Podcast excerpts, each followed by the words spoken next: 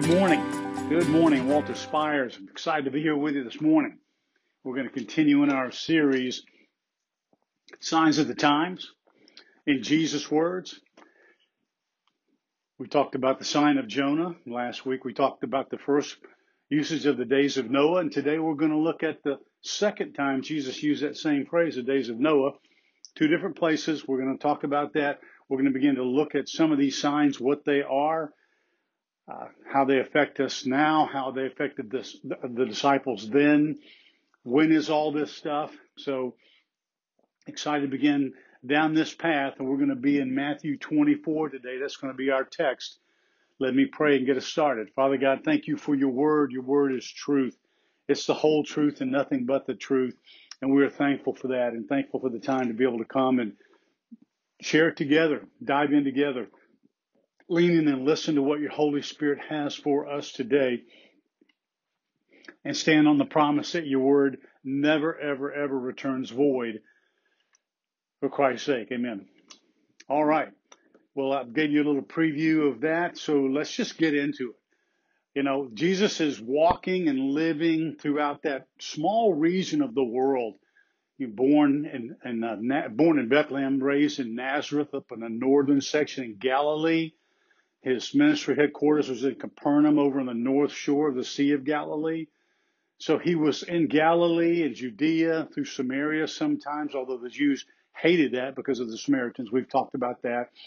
Last time he was over in Perea, which is the area to the east side of the Jordan River.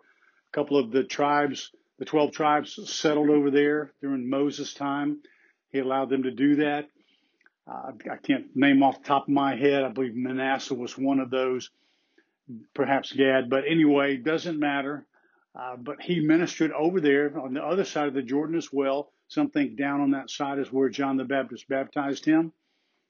So he's just moving all throughout these regions, and everywhere he goes, he's performing miracles, uh, miracle after miracle, feeding 4,000, feeding 5,000, raising the dead, bring, giving the sight back to the blind, and the mute to speak and the deaf to hear and all these amazing things, raising paralytics. And yet, continually, the Jews, especially the religious leaders, the Pharisees, would ask him for signs. Rabbi, teacher, give us a sign, give us a sign, give us a sign.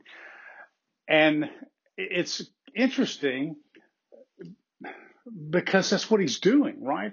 He is the sign. He's the sign and yet they keep asking for signs, and he's performing signs all the time. So that's what's been going on throughout his ministry. And the last time when we looked at it, he was in that area called Perea, where he was walking and talking with disciples when the Pharisees came and said, Give us a sign. And he said, It'll be like the days of Noah. Because they said, When is the kingdom of God coming? When's it coming?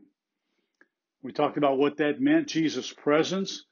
The kingdom of God described in a number of different ways by, other, by many commentators and people that talk about things in the Bible, perhaps theologians. But quite frankly, the kingdom of God was the presence of Jesus and everything around that came with it. That's what it's going to be like. When we pray, Thy kingdom come, Thy will be done on earth as is in heaven, we, we pray for that return of Christ to set up His millennial kingdom and come and reign just as he's promised. And so we're going to see how that dovetails in today.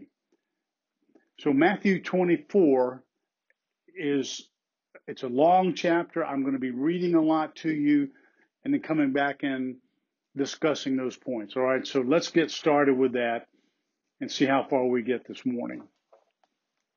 I'm reading in Matthew 24 verse 1. And I'll pause along the way to give you some context and help you understand what's going on. So in the first few verses, it said this Jesus left the temple area and was going on his way when the disciples came to the point came to point out the temple buildings to him. But he responded and said to his disciples, Do you not see all things? Truly I say to you, not one stone here will be left upon another which will not be torn down. Okay? Not one stone will be left upon another which will not be torn down. Those are the first two verses, and let me just pause there. A couple of very, very important things for us to understand about these verses. The first one is, are the first few words of that chapter. Jesus left the temple, came out from the temple. That was the last time that the glory of God in the presence of Christ was ever in the temple. That was it. I've been trying to catch up my study in the Old Testament, my reading through, and I've gotten through Jeremiah and then Ezekiel. They're very long books. It takes a long time to get through them.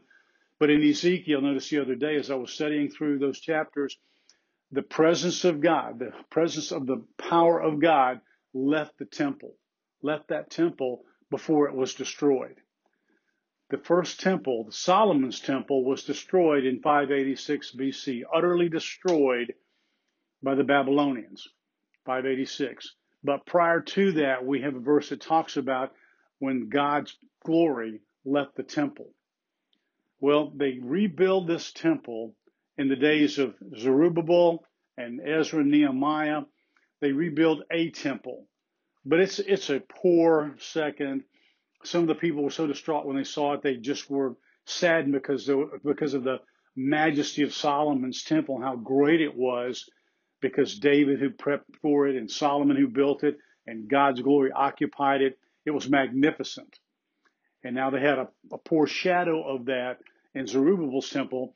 What we learn over the years as Herod took over in order to please the Jews, he began to build and add onto the temple and add onto the temple. And so they called it Herod's temple.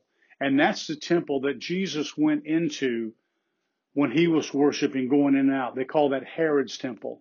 It was the one that was built by Zerubbabel, survived those years during the Maccabees and all those revolts and things that went on in the 400 silent years. That's the, that's the temple of Jesus' day. And your Bible will refer to it, or you'll hear com- you'll read commentaries that refer to it as Herod's temple. So we have Solomon's temple completely destroyed, Herod's temple now, and this is what Jesus is referring to. So he left the temple. That means the presence of God. Jesus himself was the presence of God because he is God. He left the temple. That was the last time that the presence of God would be in that temple. That's an important point.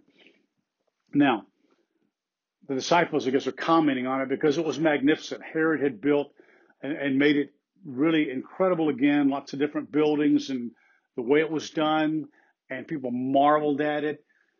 And his disciples did. And then Jesus said to them, Here's the deal. Here is the deal. Not one stone here will be left on another. Not one stone of all those mighty big stones that were quarried and set up, kind of like with the pyramids, the way they were, do, were able to do masonry and stonework back through those thousands of years ago was incredible because they had no equipment and machinery like we think about. And they, yet they were able to do that. It's, it's amazing. But Jesus said, not one of these stones of this temple are going to be left on top of the other it will soon be completely destroyed, utterly destroyed, and torn down. All right. That reference, okay, that reference, because now we are in about 33 or so, 33, 34 AD. First temple destroyed in 586, rebuilt all through that time, especially of Herod, added to it, and Jesus talking about that temple being utterly destroyed. Well, here's when that happened. I'm going to give you a little history lesson here because I think it's important. Jesus crucified in that 30th time frame. Um, Matthew probably wrote his gospel in the 40s AD. Paul, John, Peter, all of those were in that, in terms of their living and their ministry, was in that 50s, 60s AD time frame. The Apostle John, I just mentioned his name, he lived through then, but he wrote in the 90s AD, almost at the end of the first century. Now, I'm giving you that history because what they what you look for in terms of timing different books of the Bible is what they referred to. Well, in 70 AD, the Jews had been really revolting against the Romans. They were fed up. You know, they they back in Jesus' time during that few years of his ministry, they wanted Messiah, but they wanted a Messiah who was a military leader to do one thing. And what was that? One thing only. Throw off the Romans help make us free again. We want to be a free people. And yet you see what they did throughout their freedom, throughout all those years of history when they were disobedient. Um, all the Old Testament except the Torah is on there. Their disobedience. They're, they're moving away from God. They're um, partnering around, whoring around, being playing the harlot with other tribes and people and continually disobeying and defying God until he finally had it. Well, they wanted it again, but not for the right reasons. They wanted Messiah to come and throw off those Romans. Well, they had people of those days, the zealots, who were always killing Romans, you know, that kind of, kind of guerrilla warfare, sneaking out there. They could, they could not confront the Romans outright because the Romans were powerful and there were thousands and thousands of them. You know, um, the, a centurion was over a hundred, and and so they had no chance there. But they were continuing trying to sneak and kill and do this, and the Romans were finally fed up, and so they started a siege on Jerusalem, which means they surround the city and just start to starve them to death bring them out, build up the siege ramps to just destroy it because they've had it with the Jews. They've had it with these rebellious Jews, especially the warring ones, the murderous ones, and they want to destroy them once and for all. And so they began to do that. And in 70 AD, General Titus was sent there and they destroyed Jerusalem. And part of what they destroyed with Jerusalem, and you can read this as absolute history, it's in history books. You go back and read it, whether it's Jewish history or Roman history. This is truth, and it's biblical history, just without as much detail. But General Titus, I believe he later became uh, emperor as well, went and destroyed the temple in 70 AD. That's the destruction Jesus is talking about here, that not one stone will be left on another because they set up this siege, they set up this way to burn it, and it was so hot and incendiary that it burned and the stones crumbled. We read that the stones crumbled. Uh, they just got it got so hot they just fell in on each other. And so what was done here in terms of this, and I'll get to this in a minute. We'll look at this abomination of desolation Oh, I'll wait till we get there. So the, the, the temple was indeed destroyed, and not one stone was left on, the, on another, and that's in 70 AD. Okay, so the first temple, Solomon's temple in 586 BC, Herod's temple, the one that had been rebuilt, was destroyed utterly in 70 AD, just as Jesus had project, projected. Okay, just as he had projected. No more temple. Temple Mount pretty much barren. Okay, let's pick this back up again now. I'm in verse 3. Matthew 24. As Jesus was sitting, now they walked just outside the gate, and across the valley, there's a Mount of Olives. It's right there outside the wall of Jerusalem. So this is where this this um, text comes from. Remember, the first one we used days of Noah was when he was walking through that region on the east side of the Jordan, just teaching his disciples, talking to the Pharisees, and all the people that followed him around, as they always did, large crowds following him around, including Jewish religious leaders, Pharisees and Sadducees, and of course his own disciples. So now he's left the temple, his glory has left the temple once and for all. And in verse 3 it says this Jesus sitting on the Mount of Olives, disciples came to him privately. They got away from the crowd and they said, Jesus, tell us when these things will happen. The things that I just told you about, tell us when those things will happen and what will be the sign of your coming of the end of the age? So now they're going all the way out to the end of the world and the sign of your coming. And Jesus answered and said to them, See to it that no one misleads you. For many will come in my name, saying, I am the Christ. I am the Christ. And they will mislead many people. And you'll hear of wars and rumors of wars. See that you're not alarmed. For those things must take place, but that is not the end. Nation will rise against nation and kingdom against kingdom. There will be famines and earthquakes in various places. All these things are merely the beginnings of the birth pangs or the beginning of the end.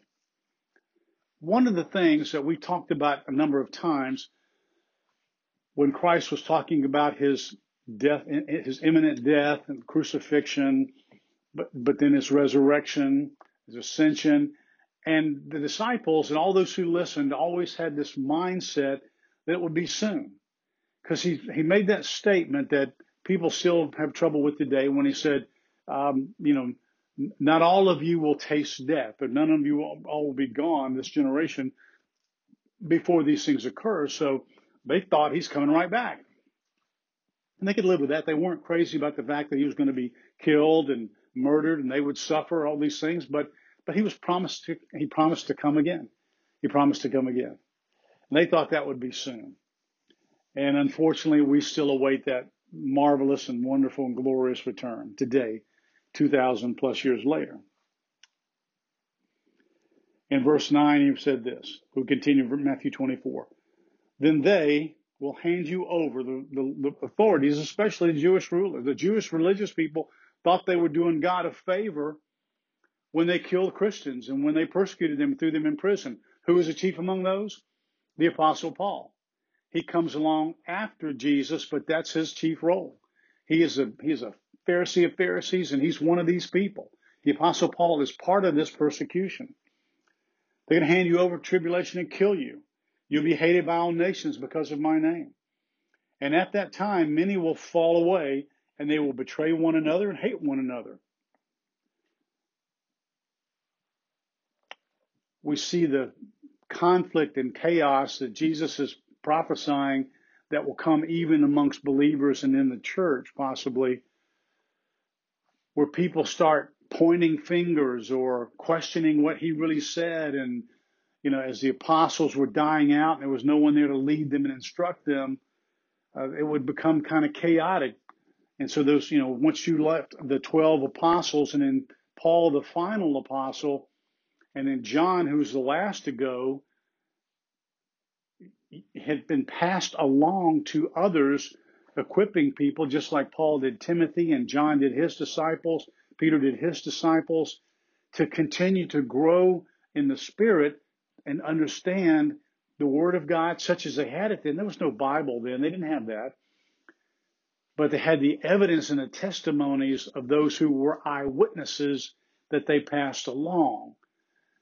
But then people started, all kinds of things came into the church, Gnosticism, and people saying, well, it's not really this, it didn't mean this, and all the stuff that goes on that, quite frankly, probably is what ended up creating denominations today. Everybody thinks, well, I'm right about this and you're wrong, and baptism ought to be this way and it ought to look that way, and you shouldn't do this and shouldn't do that, and all the things that people are fussing and fighting and disagreeing over that is not advancing the kingdom of God. Jesus told us to go love one another, live like he did, love like he did, and bear fruit. And never, ever, ever stop teaching the truth, which is the need for repentance, because he came, he said, I came to call sinners to repentance. That's his only message. That's the main reason he came. That's the primary message. And the reason he came, John the Baptist said the same thing right before him. They stay focused on that message. Repent, for the kingdom of heaven is at hand. That message of repentance carries all the way through. It doesn't today in the church, and it should. It's lost. We're afraid to tell people that they are lost sinners in need of repentance. And they are, just as we were. And so Jesus is telling them all these things are going to happen, and some of this will happen even up through this church age, as we call it, back in their time, he said, see that you're not alarmed because this isn't the end, but it's the beginning of the birth pangs. Many false prophets will rise up and mislead many people. We have so many false prophets today, but they had them back then. False prophets have been in there ever since Christ left. And the people stepping up and claiming, I'm a prophet, I'm a prophet, I'm a prophet, I'm prophesying this, I'm prophesying that, all this stuff. They are false prophets, they are false teachers. Many teachers today, many teachers today, all these prosperity people, there are false teachers. They're false teachers. God will deal with that and he'll deal with them specifically. One of the comments that he makes here that because the lawlessness increases, many, the love of many will grow cold, will grow cold. That they will start to think, you know, maybe this was not real. It was a sweet ride while Jesus was here, but after he's gone, and all these things he prophesied and spoke of are coming true, people are getting colder and colder, harder to love those who are murdering, murdering your children, murdering your husbands, your wives, just killing just indiscriminately the Romans and all these others. They were just murderous thugs. They hated the Jews, hated the Jews, and then hated the Christians who were birthed from the Jews, meaning Jesus. Mm-mm-mm. Their love will become cold. But here's the key. In verse 13, he said this But the one who endures to the end is the one who will be saved. The one who endures to the end is the one who will be saved. Now, let me pause there for a minute because depending on your theology, There are those who teach the perseverance of the saints, which means that once you are truly born again in Christ, you cannot be lost.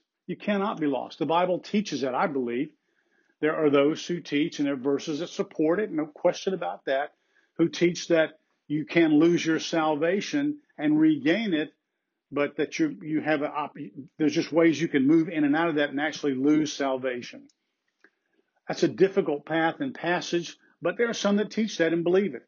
Does not mean they're not born again on either side of that. They're just talking about whether or not you can or cannot lose your salvation.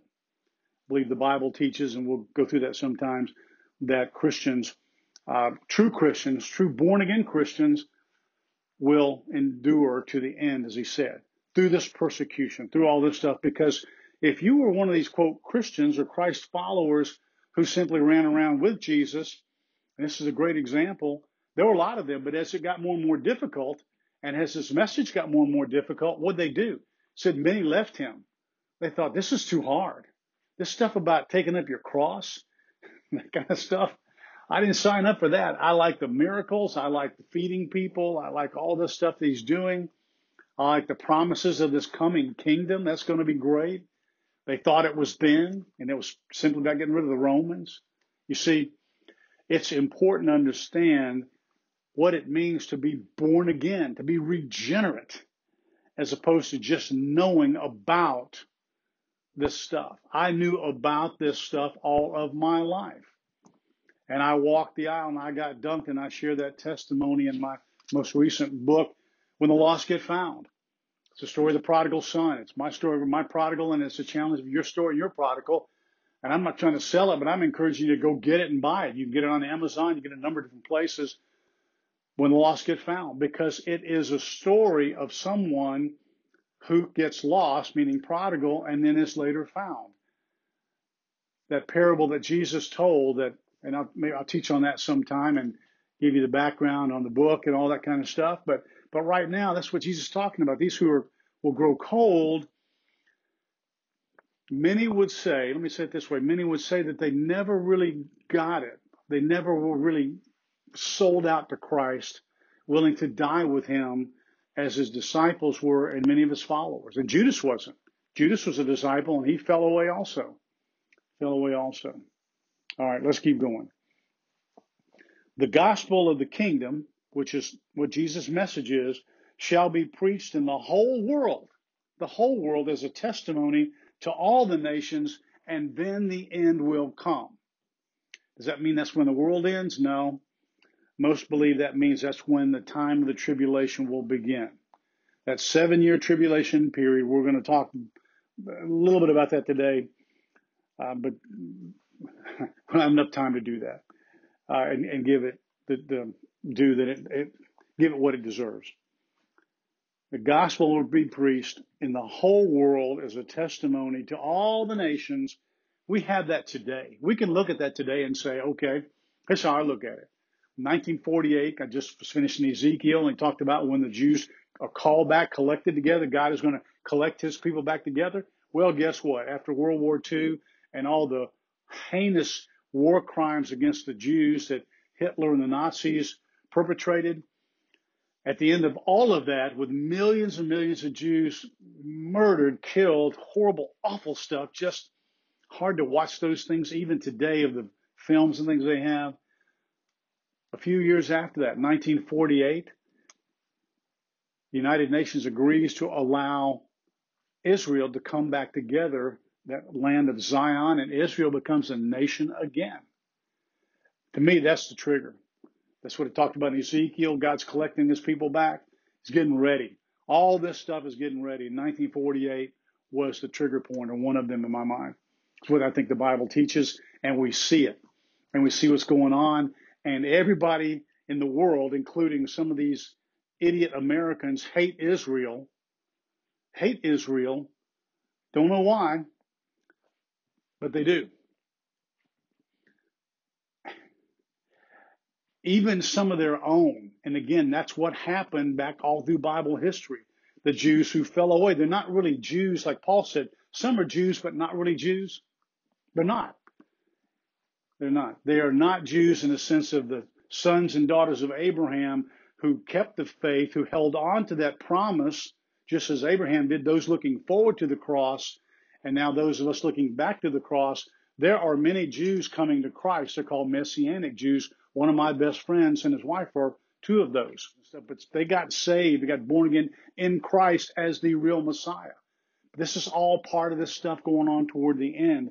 They said when the when the gospel is preached to all the nations, and you can make the argument they, today with all the uh, technology and all those things that that we're there. We're basically we're there.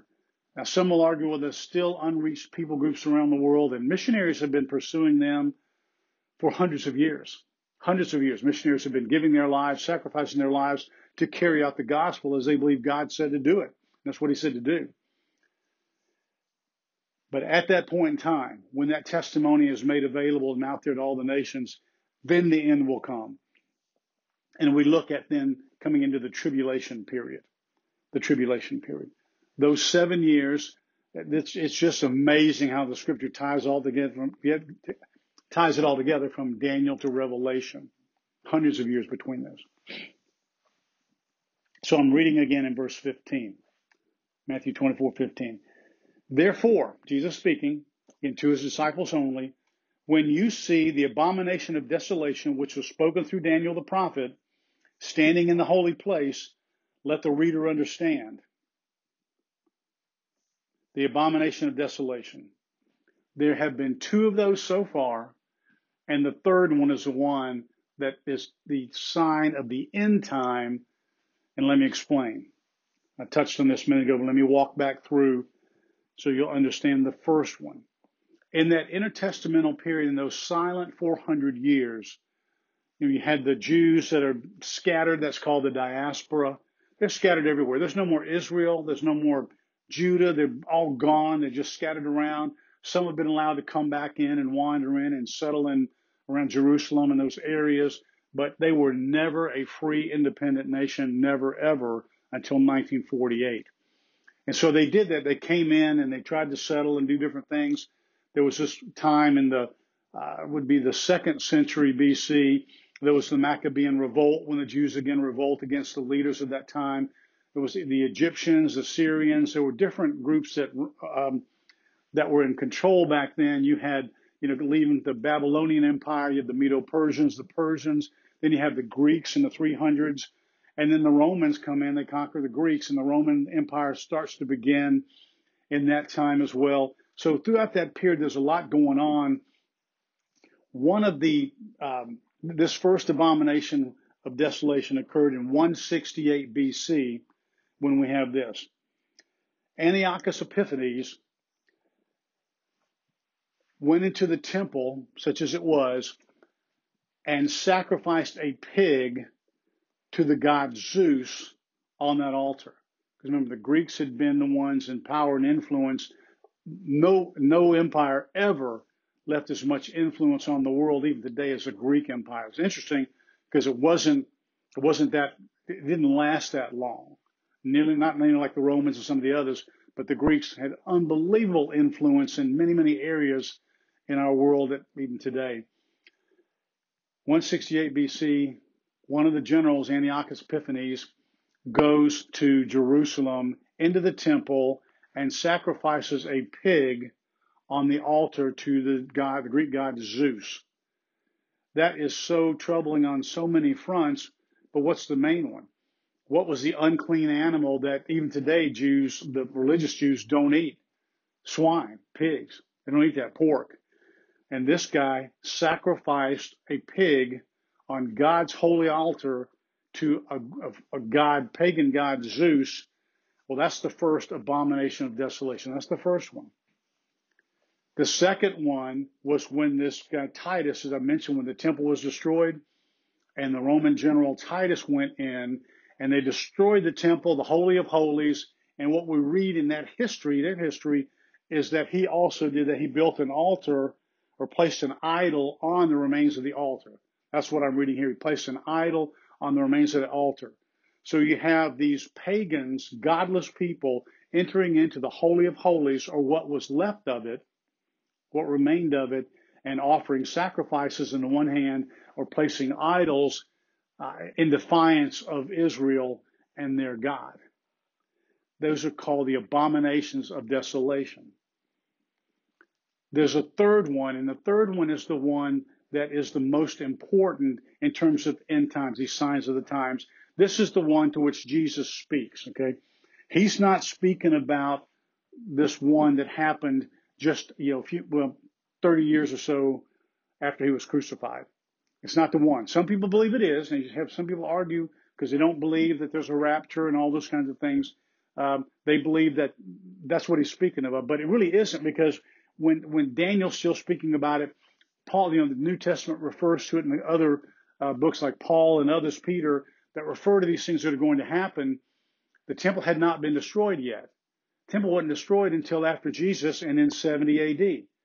And so that's why we know that many of the epistles of Paul, perhaps all of them, they were all written before this because they never reference the destruction of the temple. And don't you think that if they did, if that had happened, they would have certainly referenced this as a key point in all of human history, especially Jewish history and Christian history, that's never once mentioned in their in their epistles.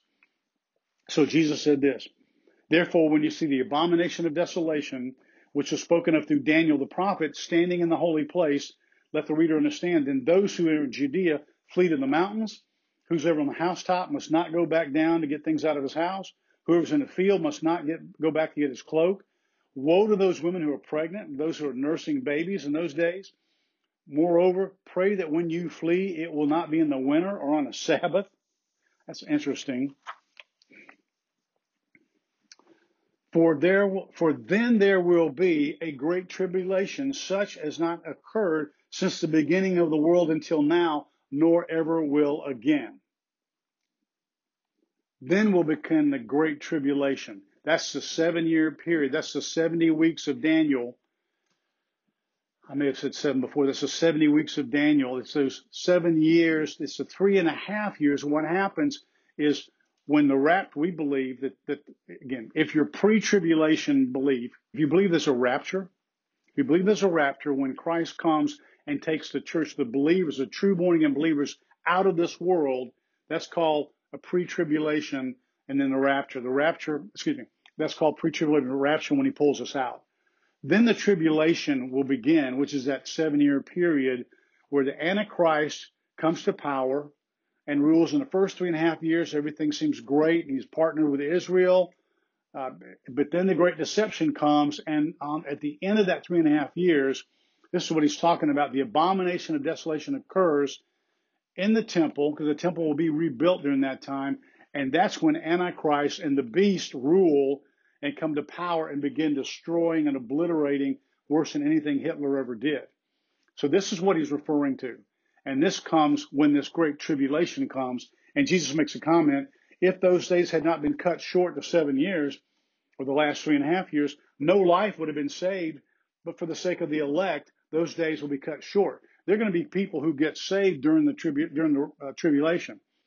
Now, I'm one of these pre-trib, rapture believing guys because I think that's what the Bible teaches, but I'm just, I want to believe that way, that we're out of that period of suffering and the horrible stuff that's going to go on. But understand there are those who believe that there's not a rapture at all. And some, you know, uh, well-known preachers preach that, teachers. And some believe that it happens in the middle. They're called mid-trib people. And then some that don't believe it happens at all. I'm millennial. So anyway, uh, that, that's way too much to get into today, but I want to understand. So this is what we're building up to. I want you to understand. So here we go. Jesus says, if anyone says to you, behold, here's a Christ, he's over there, don't believe him.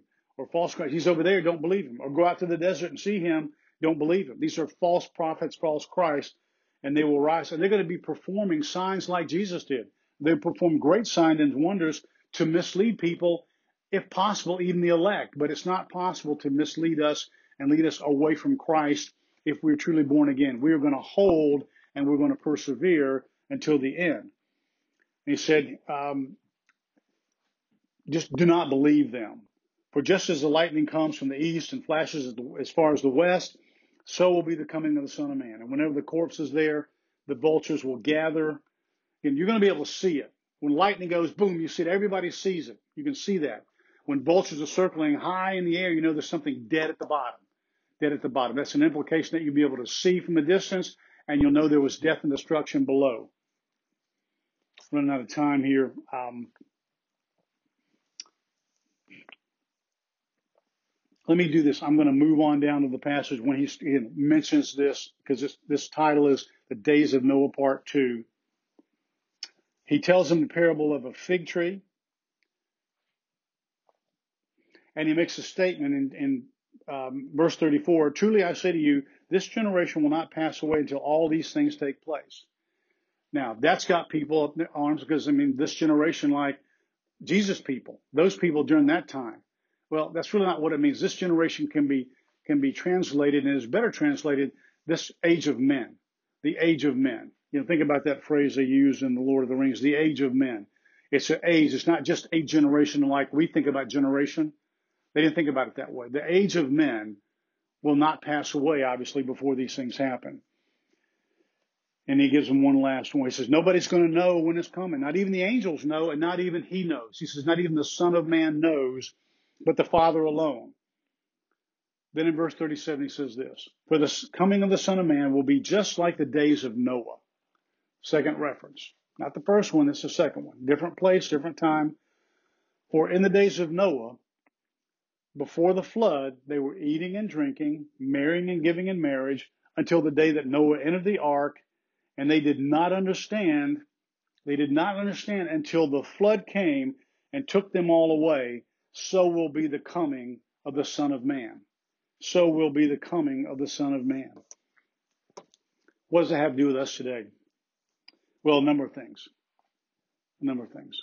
I know I've moved through this quickly, but Jesus is trying to give them a picture of what's going to happen, the timeline. Many people, you know, discuss these things, have different viewpoints on them. I'm giving you one.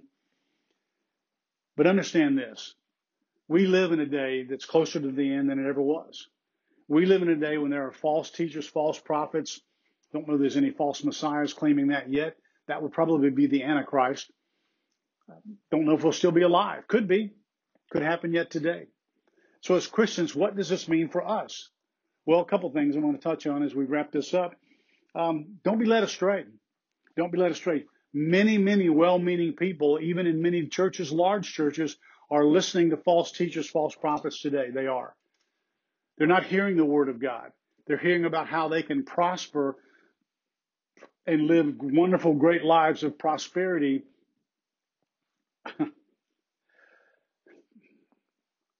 Most of which financially simply fills the pockets of these false teachers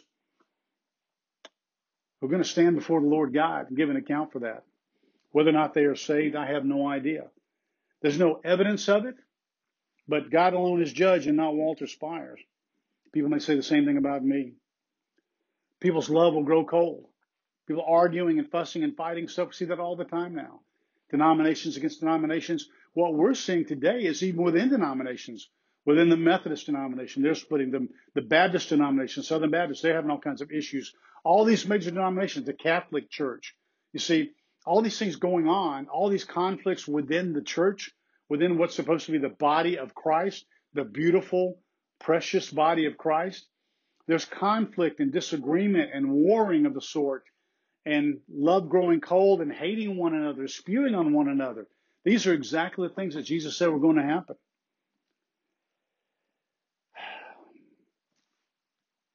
For you and I, and I don't care what church you're in, if you're not with us, if you're not in a body of Christ that is believing the Bible, teaching the Word of God as He wrote it, as Jesus taught it, understanding the full counsel of God, not just cherry picking those things that we like.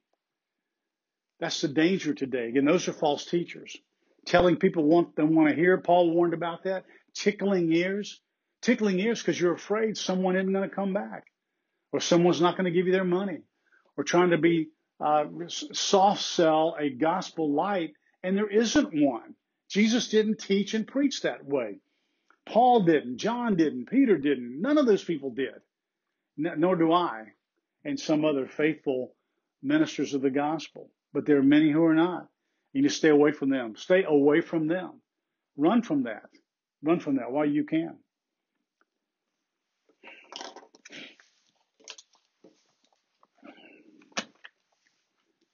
As people who are born again in Christ, I mean really born again in Christ, sold out to Him, we need to live like He did, walk circumspect was, I mean, honoring God above all things, honoring God, blessing God, praising God.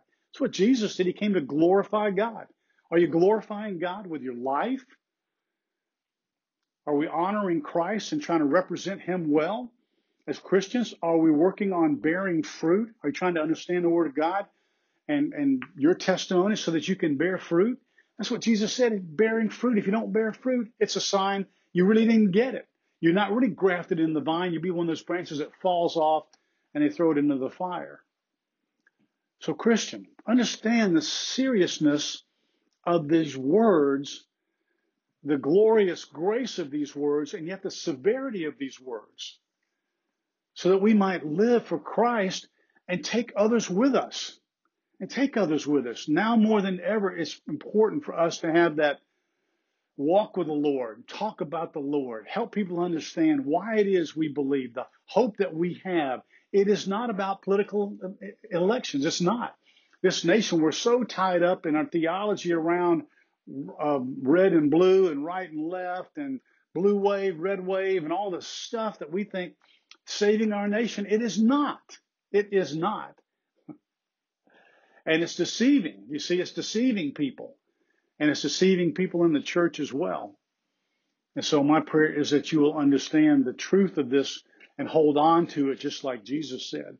And then for those of you who are listening, find this, reading it, watching it, however you're receiving this message today, as I always do, I plead with you, plead with you to surrender your broken, sinful life to the Christ who died for you. It's a wonderful thing.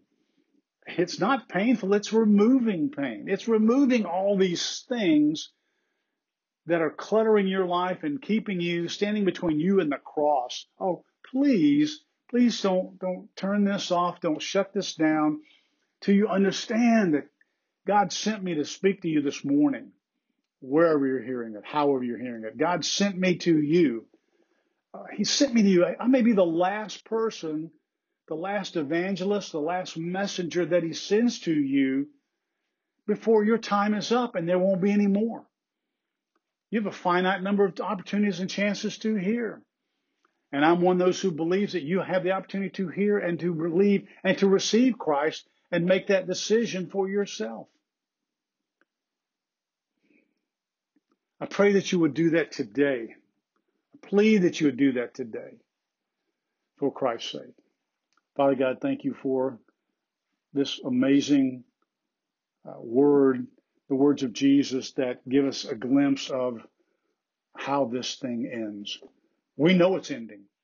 We know that it's ending. We look around the signs, and those who are knowledgeable in the teachings of your word see these signs, and we know that every day grows closer to our rapture or your marvelous return, whichever one of these ways of teaching this is absolutely correct. But we just pray, come, Lord Jesus. But in the meantime, Lord, give us the courage to avail the strength of the Holy Spirit within us if we are truly born again to help people come with us, to help them understand and show them the love of Christ but never ever shy away from teaching the truth, which is to help them understand that they need a Savior and why that is. For we were all sinners and have fallen short of the glory of God. Thank you, Lord, for Christ Jesus, who has saved us from our sin, saved us from ourselves, redeemed us for that time that we look forward to your glorious return for Christ's sake. Amen. God bless you and have a great week. To learn more about how you can become a Christian or grow in your walk with the Lord and receive freely of all the biblically based content we have created or donate to help keep this ministry going strong, go to onlyjesus.life. That's onlyjesus.life.